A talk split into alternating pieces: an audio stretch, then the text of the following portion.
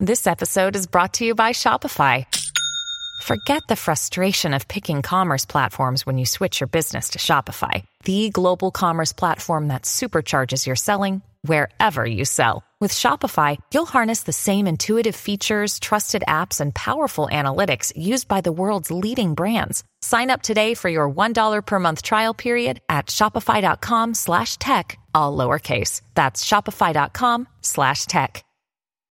When you need mealtime inspiration, it's worth shopping Kroger, where you'll find over 30,000 mouthwatering choices that excite your inner foodie. And no matter what tasty choice you make, you'll enjoy our everyday low prices, plus extra ways to save, like digital coupons worth over $600 each week. You can also save up to $1 off per gallon at the pump with fuel points. More savings and more inspiring flavors make shopping Kroger worth it every time. Kroger, fresh for everyone. Fuel restrictions apply.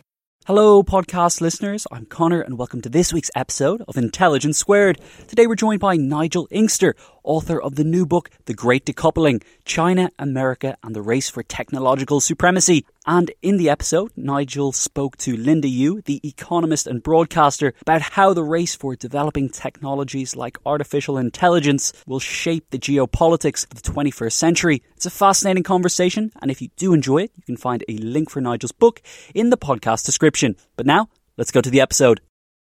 Hello, I'm Linda Yueh, an economist and broadcaster. Welcome to this episode of the Intelligence Squared podcast. I'm joined by Nigel Inkster, Senior Advisor at the International Institute for Strategic Studies. He's the former Director of Operations and Intelligence at MI6, the secret intelligence service of the British government. We're here to discuss his new book, The Great Decoupling China, America, and the struggle for technological supremacy. Welcome, Nigel. Let me just start off by asking you why you wrote this book, because you actually write in your own introduction you had never planned to write this book or any book on China. So, what changed your mind? Well, thanks very much, Linda. I had written a book about China before for IISS uh, called China's Cyber Power, which uh, came out in 2016. And I thought at that point that I'd said everything I had to say on the subject. But uh, when uh, Michael Dwyer, the editor of you know, Hurst, got in touch with me and asked if I'd be interested in, in doing something, that, that coincided with the beginning of a year when I'd made a New Year's resolution not to write and read any more bad and unnecessary books by Western commentators about China. But uh, having thought about it, I concluded that the situation had moved on sufficiently, both in terms of geopolitics and technology and the nexus between the two, that there probably was the need for something to set all of this in context. It coincided with a period when it was obvious that attitudes in the United States toward China had undergone a sea change you know, I'd been at a conference at the beginning of the year of 2018 when when it became absolutely clear to me that uh, the prevailing consensus in the USA was starting to be that uh, engagement with China had been a failure, that um, you know that that things needed to change. The United States was in danger of being overwhelmed uh, because they'd failed to recognize how fast China's technological progress would be, and they needed to do something about it. And I thought at that point there was probably a need to set all these issues in context and to kind of look back to you know, through history uh, to a point where, where, where China had been uh, the kind of uncontested technology superpower of, of the planet, responsible for about half of all pre industrial revolution era inventions, and, and, and really kind of the head of the pack. And, um, start from there, then look at the dramatic decline that China un, uh, underwent in the 19th century, and see if that could explain why China is now behaving in, in, in the way that it is, and why the race for technology supremacy matters so much. That's a great lead in actually to my next question, which is for you to outline the argument of your book. So, what do you mean by the great decoupling? Well, it's actually a phrase that I borrowed from a colleague of mine. One of the other things I do is work for a small economic consultancy called Enodo Economics, run by a, a lady called Diana Choyleva. And uh, she has actually coined the term the Great Decoupling, and I shamelessly purloined it with her uh, approval. And what I mean by it is essentially a kind of parting, of, a fundamental parting of the ways between the United States as the incumbent hegemon and China as the rising power that, whether by accident or design, is in practice starting to challenge US uh, claims to hegemony. And what we've seen in, starting in 2018 with the US China trade war and a so called uh, US China tech war that uh, came out of that has been an effort by the United States both to slow down China's technology progress and to seek to disengage from what has become a very high level of interdependence. And that interdependence goes back a long way. It really does go back to the late 1970s, early 1980s, when Deng Xiaoping initiated China's period of uh, economic reform and, this mission to kind of catch up with and, by implication, in due course, overtake the the, the, the West in, in Chinese Ganchao. And we've we've seen during the 1990s and early 2000s an almost symbiotic relationship evolving between uh, the United States and China in both uh, economy and technology.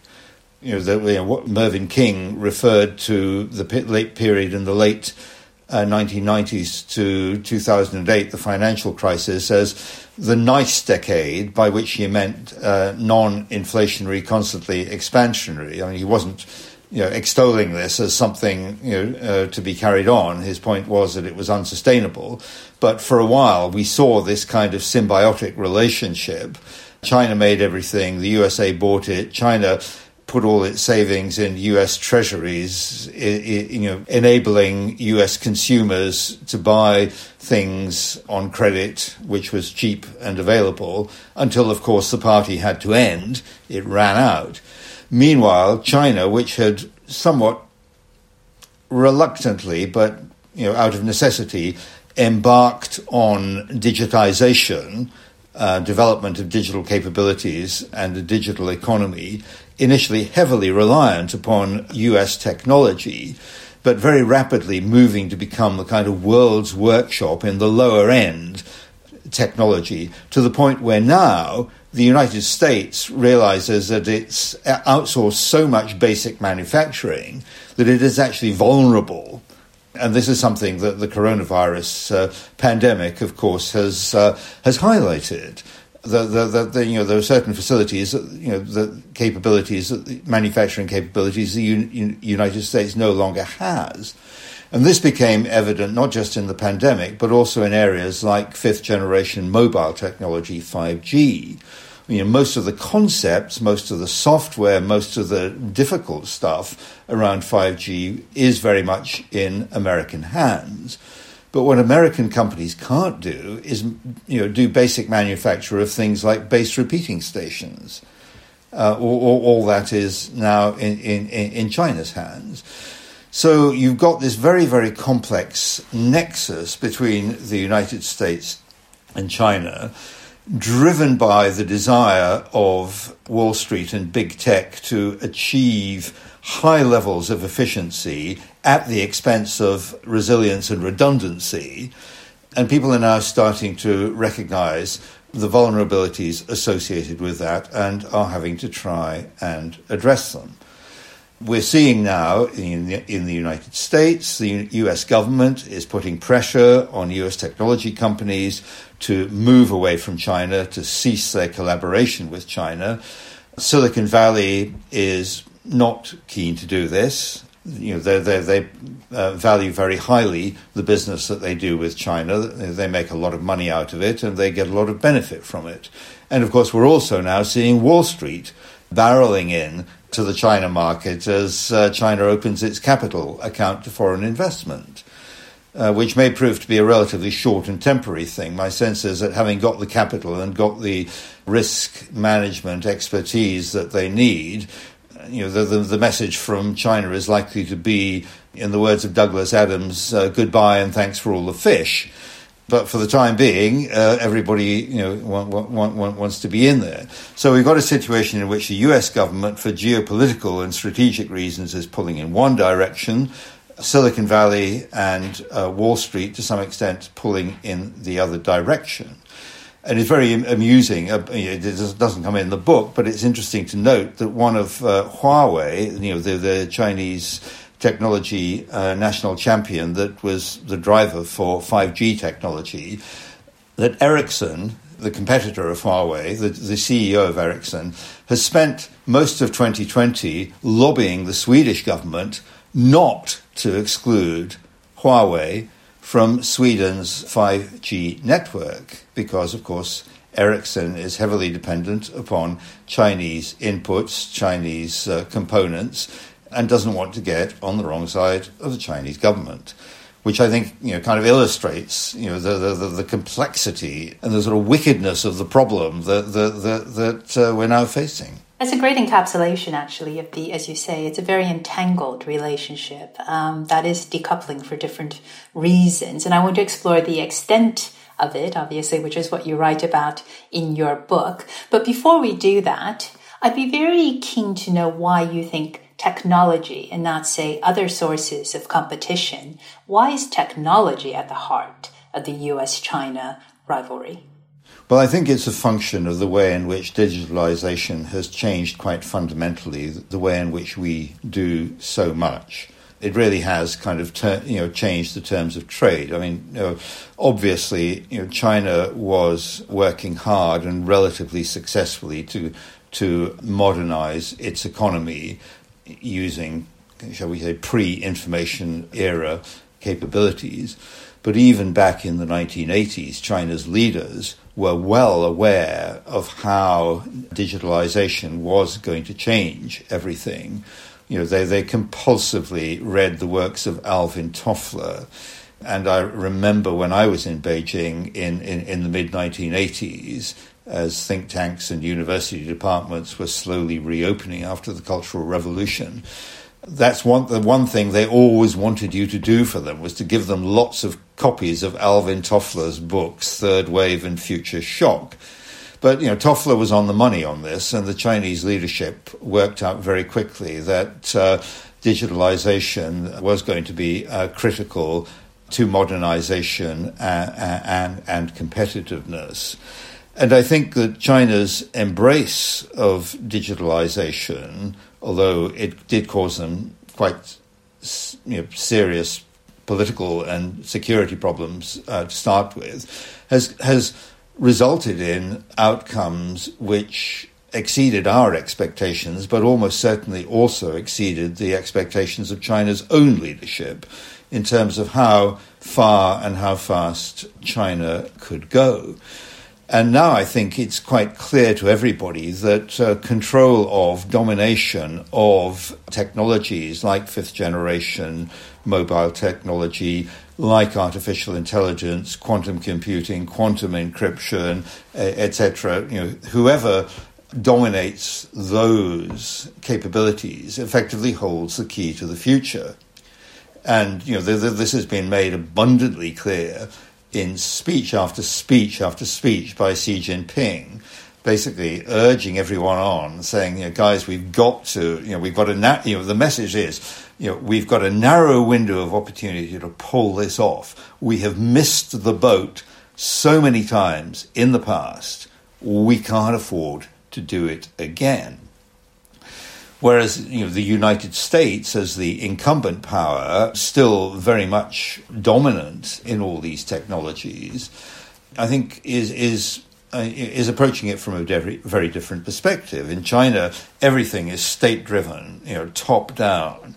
In the United States, all these technologies are be de- being developed by a private sector which is very jealous of its independence from government and far from amenable to, to, to, to government direction and you look at the big US tech companies, Apple, you know, Google, Microsoft, etc., you know, they, these are organizations and entities which in effect have foreign policies more consequential in some respects than those of the US government. And China's finding this too, actually, at the moment, which is why they're trying to uh, clip Jack Ma's wings somewhat at, at, at the moment. But no, the, I mean, and I think technology is is clearly, or domination of technology is seen now as the key differentiator, which is going to make the difference between success and failure and relative uh, standing internationally in terms of you know economy and um, and global power. Mm. And indeed, I want to uh, make sure we get to this, but um, it feeds into their intelligence capability. So it feeds into national security and all the other sort of arenas of competition. But before we talk more about Chinese tech, um, it tell me about China's glass heart. You write about the example of the U.S. National Basketball Association. So do say a bit about that because I think that sets the stage also for some of China's stance. Indeed. Well, I think that I mean China has come a remarkable distance in a remarkably short time. I mean, no other country has you know has has done anything like this in the time scale in which China has achieved it, and I don't think any other country could. You know, China was very fortunate to be positioned in a unique conjunction of circumstances that probably aren't going to be replicated by anybody else. But the fact is, they've done it. They, you know, they had their opportunity, they took it, and the results have unquestionably been impressive. But I think it's becoming increasingly clear to China that although people recognize their achievements, they don't seem ready to recognize China as a kind of peer in the international system. And I think this is particularly true of the United States and to a lesser degree other developed Western countries. That, you know, as long as China is being run by a, a communist party with its own very distinctive blend of sort of Leninist nationalism, you know, one can coin all sorts of uh, phrases to try and, and, and, and describe it, that they're never going to really afford China the respect that China feels that it deserves. And I think this has given rise to a kind of, uh, you know, as a, I say in the book, almost adolescent prickliness. You know, why, why, why won't people, you know, give us the respect that we think we're due? Why won't they, you know, sort of accept us on equal uh, footing with with themselves? But I think it's also a reflection of the Chinese party state's own inherent insecurities you know, they're, they're, they're, you know, this is an organization that is not prepared to submit itself to any kind of electoral process. It regards itself as having won the right to rule China, if you like, by, by right of conquest almost. But in order to do this, they need to keep the people on their side. And they need to do this, firstly, by enhancing their standards of living but also by demonstrating that the party and the party alone can defend China's interests and honor internationally. And this is really not about, I mean, this is not a process that's being driven by, by, by, by China's diplomats. It's really uh, driven by China's party apparatchiks whose knowledge of international affairs is minimal to non existent, and they don't really care because what this is really all about in the final analysis is keeping their own people on side. And this, I think, is why we see this prickliness, you know, in Chinese, as you put it, you know, the glass heart, boli xin, and, you know, the, the, the emergence of the famed wolf warrior diplomats can, communicating with the world in, in very undiplomatic terms. I think it is all about this uh, desire for, you know, well, for, for in, internally for stability, externally for recognition. You know, and, and, and, as I said, the respect which China feels that uh, it, it, its achievements uh, entitle it to enjoy. And that's what uh, the Basketball Association ended up running up against the glass heart, and of course, as um, as you've outlined, you know where there is tension with the U between U.S. and China, um, U.S. companies, um, including sports teams, view China's commercial market as something that you know is very attractive. So I think that gives another illustration of that. And you've also outlined how China's digitalization has progressed and, in some senses, surpassed what um, maybe the leaders had themselves expected. So do say a bit uh, more about when China went digital and tell tell the story you write about in the book about the pirated copies of Windows XP and how that led Microsoft to give free upgrades. Yes, indeed. Well, I mean, China, you know, China joined the internet in 1996, which, relatively speaking, was late on. And to start with, you know, there, there, there, there, were, there was relatively limited uptake. You know, only a couple of million people in, in amongst this huge population, and there's at a time when you know nobody had computers. In, smartphones were still a distant dream, and even ordinary telephone lines were in relatively uh, short supply. But things moved very quickly, and particularly once uh, smartphones arrived. You know, most people in China didn't have their own laptops, their own computers. They, they, they, they used internet cafes. But once uh, uh, cheap smartphones arrived, that uh, changed very quickly.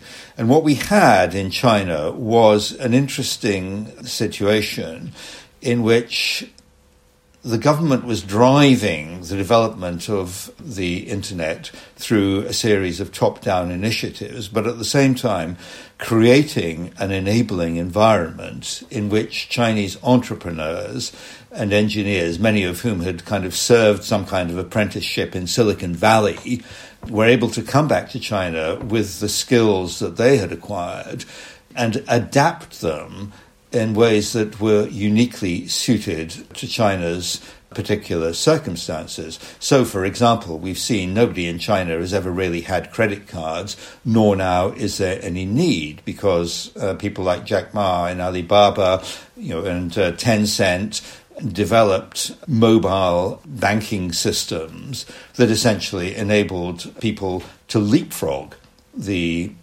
credit card and, and, and move to a world you know, of, of, electronic payments now so pervasive that, as I mentioned even uh, in, in the book, even beggars in the street have notices around their necks with QR codes so you can give them a digital donation. And you know, Chinese entrepreneurs have not been particularly innovative in terms of the, the you know the foundational science of this thing, but what they've been really good at is developing applications that help smooth out all the frictions of, of daily life in urban China. And the extent to which they've been good at this is demonstrated by the way in which, for example, eBay was comprehensively run out of town by Chinese competitors. You know, eBay thought that they, they could just deal with China as another country in a worldwide wide network operated out of America and, and that, that simply you know wasn't good enough to cope with the, the, the conditions within China.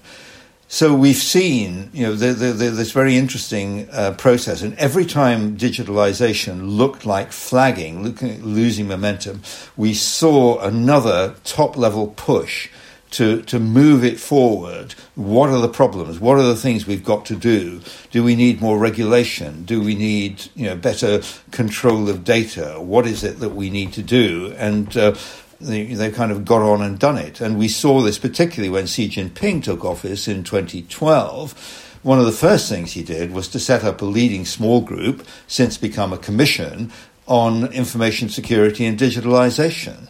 And this is one of you know the, the sort of seven commissions that Xi Jinping personally chairs, where he's really sort of driving the system to deliver you know better and faster results. And yes, initially, of course, China was very heavily dependent upon uh, US technology. And pirated Windows software was kind of the default setting pervasive in, in government departments, among the PLA, everybody else. And Microsoft said that they were no longer going to support a particular version of, of, of Microsoft.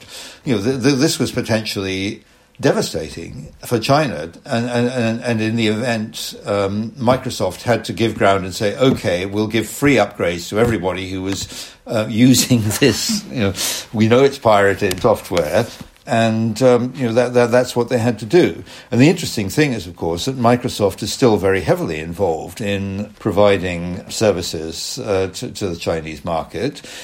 And we see it also with Google. I mean, um, Huawei has um, you know, been, been cut off from access to uh, Google and Android, and so they've developed their own system. But that system looks suspiciously like Android. Indeed, I don't think you could probably tell you know, much uh, you know, difference in terms of, of functionality. So, so it's been a very interesting progress uh, process. But you know, as the vulnerabilities of dependence on US technology have become more evident. And of course, this was dramatically illustrated by the Snowden revelations in, in, in 2012. You know, the, so the push has been, as far as possible, to move in the direction of indigenous uh, manufacture, uh, we've we've seen the emergence of uh, Made in China 2025, though latterly uh, I think the references to Made in China 25 have uh, disappeared down down the memory hole because they're seen as neuralgic in terms of relations with with the USA. But the push is on for indigenous manufacture, and nowhere is this more evident in the than in the area of high end uh, uh, microprocessors, microchips, which the USA is now denying China access to, and which are critical for many of the things that uh, you know, China wants to see achieved. So you we're seeing huge amounts of money uh, being thrown at this particular problem. I don't know how successful it's going to be. But also, we're seeing huge amounts of money being thrown at artificial intelligence, um, quantum computing, etc., etc. Because um, we mentioned, um, you mentioned just now as well that uh, the People's Liberation Army, so there are military uses of AI, and that's obviously another sphere of competition. And you actually write in the book that espionage is a gray area in international law. So just outline for us what China does in this area globally. Well, yes, it's very interesting because um, for, for, for a, a, long time after liberation, China's intelligence services didn't really amount to much. You know, they, you know, they, they, they had a reputation that really wasn't uh, supported by you know any particular performance.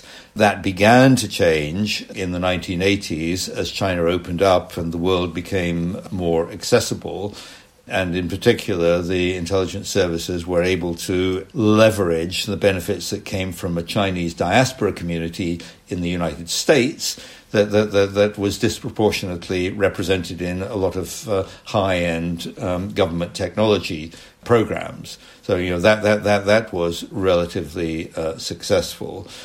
But digitalization has really quite fundamentally changed kind of the terms of the debate and we began to see in the mid 2000s you know, the Chinese intelligence services waking up to the realization that in the West there were huge volumes of data stored on servers that were either poorly protected or not protected at all, and, and were more or less there for the taking. And, and at that point, we, we began to see terabytes of, of data being extracted from US corporations uh, and other Western uh, corporations around the world. You know, massive volumes of data. Initially, a lot of the companies who were being attacked either were not aware that this was happening or were aware that it was happening but didn't want anybody to do anything about it because they feared that if they did complain, uh, they would be subject to retaliation by the Chinese state and they were right because there were plenty of examples of that happening. When companies like Cisco and Intel, you know, raised complaints, all of a sudden, you know, the, these companies found themselves being investigated for all sorts of uh, alleged offences in China. So it was actually very difficult for the US or indeed any other Western government to start to mount an effective response because uh, you know there weren't enough plaintiffs around to you know to, to kind of do it. But the volume of this data extraction reached such levels that I think people had to to address it. It had become, particularly with the United States, a strategic issue in its own right. I mean, espionage, you know, is, is, is pervasive. It's happening all the time, even as we speak. And in the main, it's not doing that much harm. And I always say to my, my, my, Chinese colleagues when I, when I go there, there are two types of espionage. There's good espionage and there's bad espionage. And you guys are doing too much of the bad variety and not enough of the good. You know, what I mean by that is, you know, good espionage is really, you know, getting under the skin of, of, of, of, of the other guy, understanding where he's coming from, why he does what he does, because that way you can actually mitigate risks and avoid accidents. But what you're doing is actually creating problems. And this was certainly true for the, for, for, for the United States. And the United States under Obama did try to do something about it in 2015, you know, they forced China to the negotiating table and got them to agree not to conduct espionage for, for economic benefit. But actually, China didn't really I mean, you know, the U.S. said, "Look, you know, there's a difference between you know what, what, what, in my business we used to call ordinary decent espionage, you know, sort of collecting national security secrets versus collecting information for economic gain."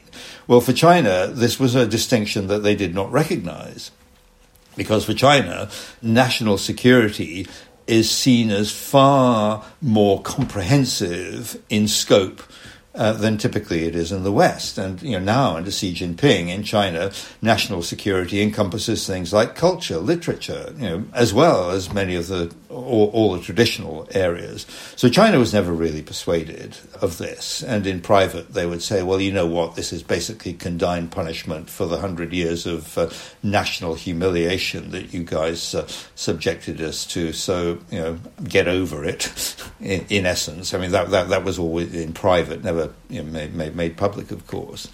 But we did get a, a, a, sort of brief kind of tactical pause, but didn't last very long. And we're now seeing that data extraction is, is, is a huge undertaking uh, for China now. We've seen massive attacks, not just against private sector companies, but against government.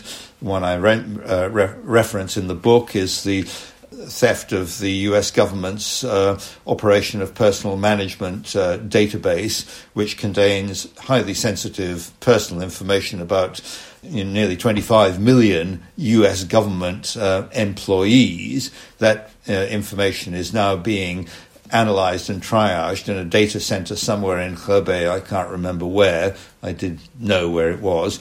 And it's being mixed together with all sorts of other information, travel data, credit data stolen from Experian, etc., uh, etc., et in ways that enable the Chinese state to build very granular pictures uh, of individual Americans, which they can potentially use for the purposes of espionage, political pressure, detecting U.S. Uh, intelligence officers, etc., etc. And it's, it's, not just that, of course, but uh, um, in today's world, if you can aggregate enough data and subject it to analysis through artificial intelligence programs, you may well be able to find out things about your adversary in terms of vulnerabilities that they themselves aren't aware of. So you're saying this is happening all around us, even as we speak. Oh, very much so. Uh, yes, mm-hmm. yeah, indeed. And and as with so much else again about China, the scale on which it's being done is qualitatively different from anything that we've ever seen before. Sponsoring the show for this episode is Marquee TV. Marquee TV is a streaming service with a difference. It's bringing you the top tier of performing arts straight into your living room or onto your device. So think dance, theatre, music, anything you might find in the West End, Broadway, or maybe a cool little experimental space too, but saving you the cost of a few tickets as well. I've got happily a bit lost in their vast library of performances, exclusive interviews, and behind the scenes content. Choreographer Jonathan Watkins' interpretation of George Orwell's classic 1984 was pretty cool, and I love the dance piece Sutra, inspired by the skills of Buddhist Shaolin monks. And we've got a special treat for our listeners. Marquee TV offers three months of access for just 99 cents. That's right, three months for only 99 cents. With the code SQUARED, simply visit marquee.tv and use the promo code SQUARED to dive into the world of arts like never before. Bring the arts home with Marquee TV. You write in the book about um, examples of how this has been um, has been done, especially against the United States. But um, is this also the case for the UK or other countries? any Western country that, that, that, has information of potential use to China is is vulnerable to this. Uh, yeah, I mean, if you like to, to use old style Cold War terminology, for China, the USA is the main enemy. That is where you know the the key focus of intelligence effort is directed. But there's plenty else to go around. You know, uh, the Ministry of State Security is a big organization, probably about 100,000 employees and um, you, know, you, know, China still also has its own separate military uh, intelligence capabilities. But the point I also make in, in the book is that we kind of need to think about China differently from ordinary states. You know, in, in, in Western democracies, intelligence services do operate, but they, you know, they, you know they operate in, in some ways at the margins of the state. You know, they're, they're not. I mean, you know, in, in a country like the United uh, Kingdom, for example, you know, the intelligence service has no ability to compel ordinary British citizens to work for it. You know, they can ask, um, but if the answer is no, then they, they have to accept that and move on. In China, what we've got is a situation where China has become a kind of techno security state, but also an intelligence state, a bit like the Venetian Republic was around the 16th and 17th century, when you know, uh, intelligence, you know, collection of covert information and the practice of covert activity was you know, bound into the, you know, was, was sort of baked into the fabric of the state. It was integral to the state's functioning, and any Venetian citizen could, uh, you know, uh, potentially and might well find themselves being involved in some aspect of covert activity designed to assist the you know, Venetian Republic. And so it is now, I think, with China. It's, it's an intelligent state, it's a different phenomenon. Mm. And I think that feeds into your overall argument as we sort of wrap up this discussion about the great decoupling, because it's both the competition side, but it's also that the Chinese and the American systems, and indeed the Chinese system versus what you've just described in the West, is so very different. So you argue that the great decoupling you write in the book has already begun and that Democrats with the new Biden administration won't change that very much. So just outline the ways in which uh, China, the United States have already decoupled. What you expect is coming down the line, and what does it mean for the rest of us? Yes, indeed. Yeah. Well, I mean, I think, uh, as I say in the book, decoupling is not going to be a, a, a smooth process, you know, with clearly defined binary outcomes. It's something that's going to happen in a very, you know, sort of piecemeal and rather jagged way. And you know, it's it's interesting in, in, in, China now. The term decoupling, tuogou, you know, is almost a dirty word. You know, I mean, it, it, it almost has connotations of like child abuse. Whereas, you know, in in the United States, it, you know, um, in political circles, it's seen as something as uh, necessary and uh, you know desirable and necessary you know, China does not want to decouple. I mean, it, it, it's a very interesting situation. You know, the, the China China wants engagement with the world, but it wants that engagement to be much more on its own terms and in accordance with its own rules and, and, and, and preferences. For the United States, it seems increasingly, at least in political circles, that the US you know, sees uh, salvation in disengaging from China in ring fencing um, some key areas of economic and technology activity you know, to, to kind of insulate them from the potential for Chinese um, interference. Now, whether that actually is either possible or desirable is a moot point, and I, I, don't try to reach a judgment on that uh, in the book because I think it's too, you know, there are far too many moving parts, far too many unpredictabilities, and it's just, you know, too goddamn complicated in a word. But I think that what we will see is a kind of selective disengagement in certain areas, some of which will probably have to be tacitly acknowledged as necessary. And uh, um, telecommunications, I think, is an obvious case where you know, both sides may have to accept that, that, that, that something like this is going to happen, and we're going to have to learn to live with it. That the the days of total U.S. dependence on China as the kind of workshop of the world have to end. That the United States and other Western economies are going to have to relearn the art of uh, making some things for themselves, or at least having alternative sources of supply, so we don't have this kind of single point of failure problem that we had last year with, for example, masks and uh, protective medical equipment. So, you know, the, the, the, these things are going to change.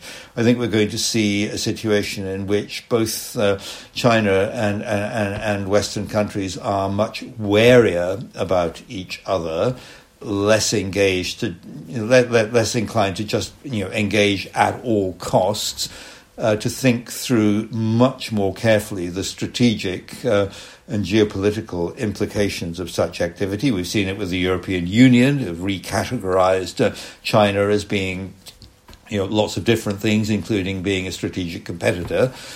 And, and, and so I think that, you know, that, that will happen. Quite how far it goes is ultimately, I think, going to be dr- driven by politics, geopolitics, but also domestic politics. We've seen in the last year that the Trump administration has really piled on the pressure on China in, in many ways, uh, re- re- really trying to constrain China and also, so to speak, you know, poke them in the eye over matters like uh, like Taiwan but also you know, in, in ways that seek to box in the incoming administration and uh, limit its room for maneuver in, in, in relation to China. Now, you know, it's far too early to tell how that is going to, to, to, play out. But we all know that when it comes to the United States, when the, when the tanker has turned through 180 degrees, it has turned, and you tend to get a very quick national consensus developing, which is then very hard to shift in the absence of dramatic events.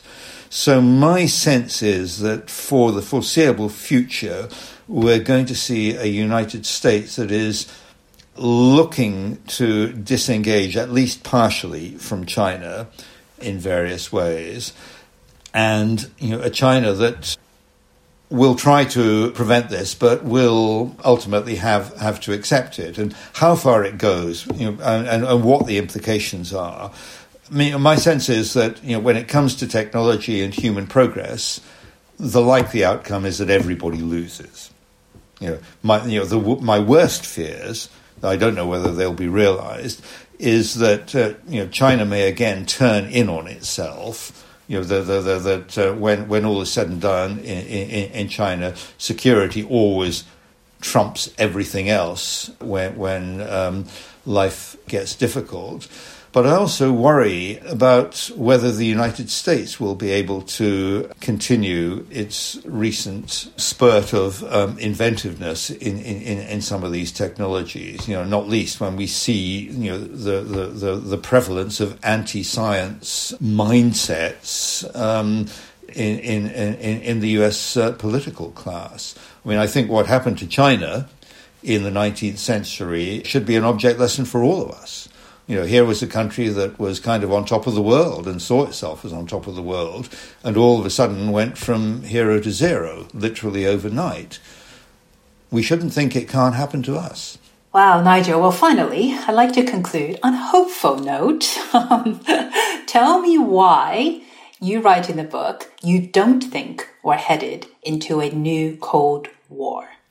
Well, I mean, I think a Cold War is a very poor analogy for what is happening now because, I mean, I lived through the Cold War. It was a, you know, a defining element in my um, earlier professional career. And you know, back then, the Soviet Union. I mean, we, we used to talk about the Soviet Union as you know very in, politically incorrect terms, upper Volta with the bomb. You know, a, a, third world economy that just happened to have you know nuclear missile sufficient nuclear missiles to destroy the planet. It was cut off from the rest of the world. It was you know largely a sealed system. It was you know the Soviet Union was the world's biggest open prison and its economic impact on the world, economic engagement with the world, was minimal to non existent. China could not be more different in that regard. Firstly, you know, its economic uh, impact and its econ- level of economic engagement with the world is orders of magnitude different, but also from an ideological perspective, it's not quite the same. You know, the Soviet Union, at least on paper, was uh, dedicated to making the world, you know, communist in effect. Whereas I think the, the kind of uh, sort of Leninist nationalism that we're seeing, you know, the, the Chinese Communist Party now espousing, doesn't really aspire to do that. You know, there's certainly the language of the party state is Marxist Leninist language. And the sort of methodology of thinking, you know, dialectic materialism, all that sort of thing, you know, is, is, is very recognizable. But it's also uh, born up with a kind of nationalism that, that, that, that's almost more reminiscent, reminiscent of National Socialism in the 1930s in Europe. And it's very interesting that some of the ideologues that seem to be shaping uh, current thinking see Carl Schmitt as one of their you know, sort of key Western frames uh, of reference. Uh, because Carl Schmitt was, for three years, I think, a member of the German National Socialist Party. So it's a very different thing. It's much more ethnically based, and and, and you know, it, it's you know China needs to be dealt with in a very different way from the way that the Soviet Union needs to be dealt with. Uh, we can't cut it out. We can't exclude it. Uh, you know, China has got to be dealt with. China has got to be engaged with. Um, I don't think there is any you know realistic uh, alternative to that. And the kind of rather crude tactics that we used uh, in the Cold War are not going to cut it. I think we need, you know, in the West, to you know, to have a much more nuanced and sophisticated uh, strategy for, for, for dealing de- dealing with China.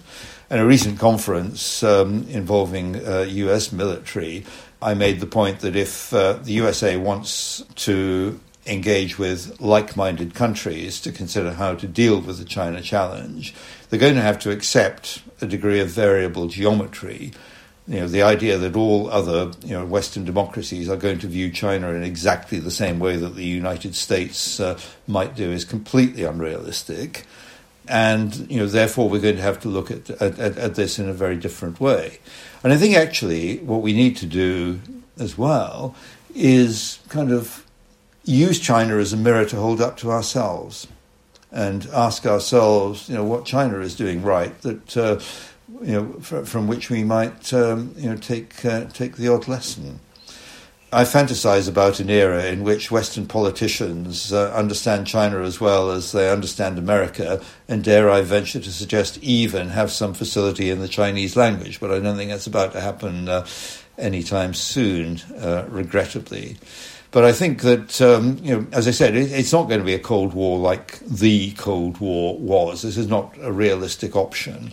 You know, power has shifted. Power has shifted from east to west, but power has also dispersed. You know, we're, we're, we're, we're seeing uh, actually quite a lot of uh, medium sized countries showing a capacity to exercise power much greater than would traditionally have been the case. So we're going to have to look at a very different global distribution of power, of which China is a key component, but not the only one, and think about how we how we deal with that you know, we don't have that. We don't have that template yet. We don't have that blueprint. Um, but hopefully, in the next few years, we can start to develop one. Mm. Thanks very much, uh, Nigel Inkster. And do pick up his book, The Great Decoupling China, America, and the Struggle for Technological Supremacy, to gain a better understanding of what is likely to be the defining event of the early 21st century. So Thanks very much to Nigel, and thanks to all of you for tuning in. For more podcasts, please go to intelligencesquared.com. I'm Linda Yueh.